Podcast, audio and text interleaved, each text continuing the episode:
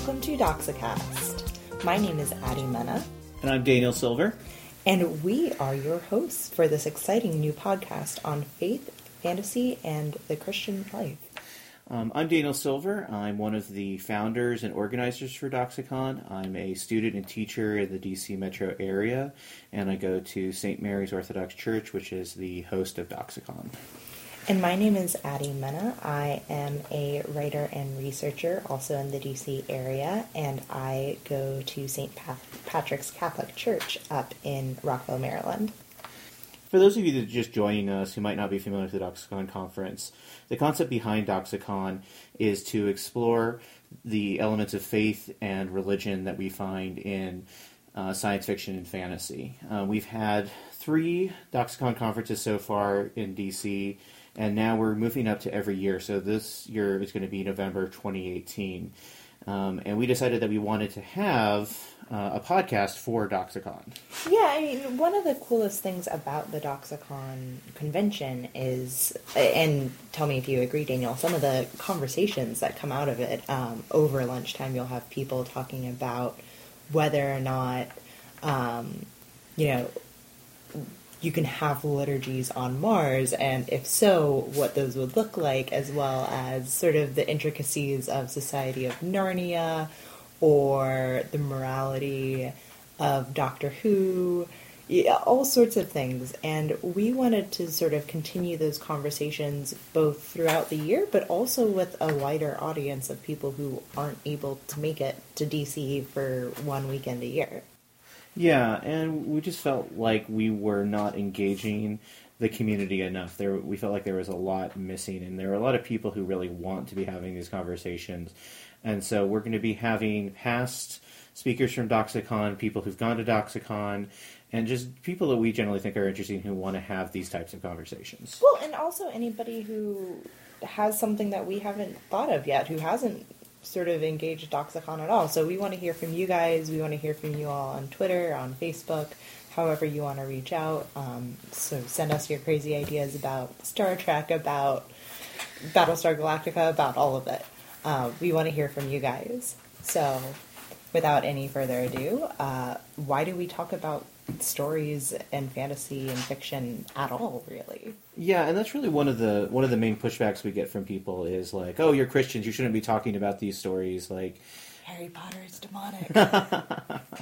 Exactly. Um, and you know, when we were looking at this for the original Doxacon, we, we had to ask that question. Um, and one of the kind of key documents that we got was um, Saint Basil.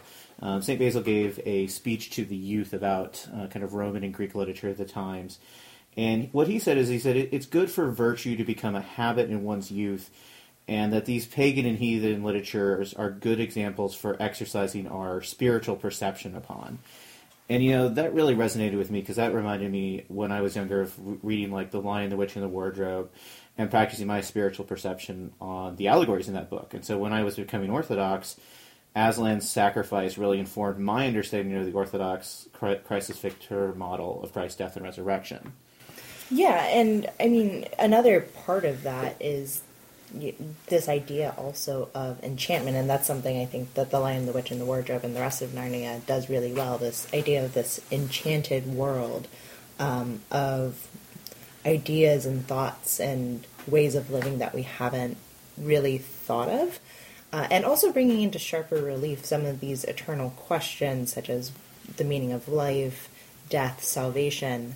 Um, and you know something that Leah Libresco has talked about before at the Doxacon conferences on, on sort of the subject of world building is that fantasy and fiction can really bring these themes into sharper relief and help us rediscover the mystery and enchantment of our own lives and especially of a Christian life. Exactly, and you know when we look at like the alienness of other worlds and these and these things that are happening, you know they can kind of help reawaken the mystery and excitement um, for our own world as well. Um, so you know we get people to say you know that's fine, that's good. I, I you know I guess there's some value in that, but um, I think Christians should avoid most of those stories. Like you can read like Lewis and Tolkien, but you, you really can't. You shouldn't be reading other ones. Like yeah, like Star Trek is problematic. Star Wars is pro- like all of these things obviously have very problematic themes sometimes, um, or at least problematic elements. I mean, let's go back to Harry Potter. The whole question of witchcraft in it as well is something that at least we need some discernment or tools to think about.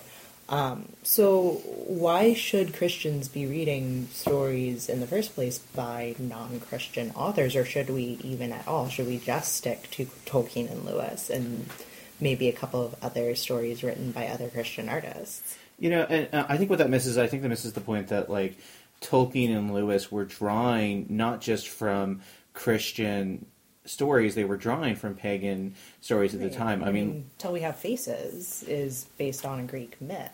exactly. And, you know, th they do that in the best tradition of some of the early church fathers. Right. Um, Saint Clement of Rome was one of the earliest Christian writers, and when he wrote about the resurrection, he actually used the example of the phoenix, uh, which is a well-known myth at the time about his the phoenix resurrection. And, and in the writings, it's not exactly clear if he's like treating it as a myth or as an actual event. And so, like Right. he's he's willing to read these kind of pagan myths and use them as, as examples. Right, and, and as a means of evangelization and as a way of creating these touchstones and taking use of touchstones, um, which speak to the culture in which we Christians live, whether it be sort of first century, you know, Syria or, you know, 20th century, 21st century, oh my goodness, uh, America.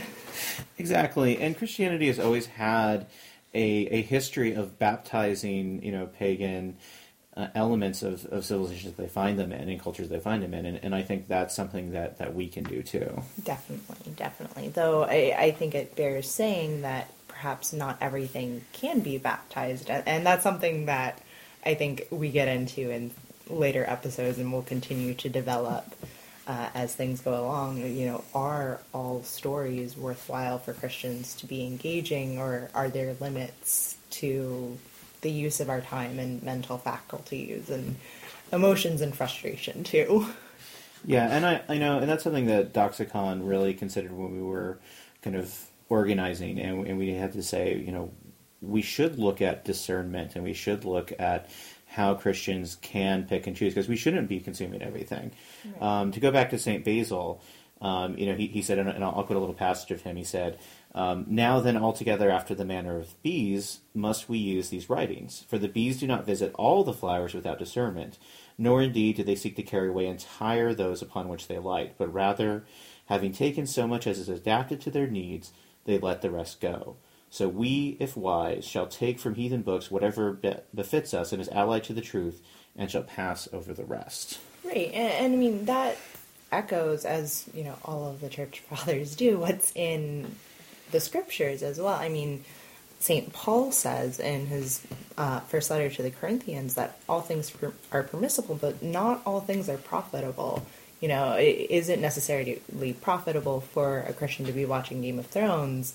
There's, I think, a wide debate to be had about that but it, always that debate should be had on Christian terms. Um, and, and there's a whole variety of things that also fall into that category, which hopefully we will get to explore a little bit as this series continues. Yes. Um, so thank you for joining us on the pilot episode of Doxacast. Um, one thing we want to emphasize is we want to hear back from you as much as possible. We want you Yes. sending in questions, episode Tweets. ideas. Angry emails, we love those. We'll read those online um, to, people. also nice emails, any emails. we will read them, I promise. But yeah, um, please get back to us, and we look forward to talking with you guys more.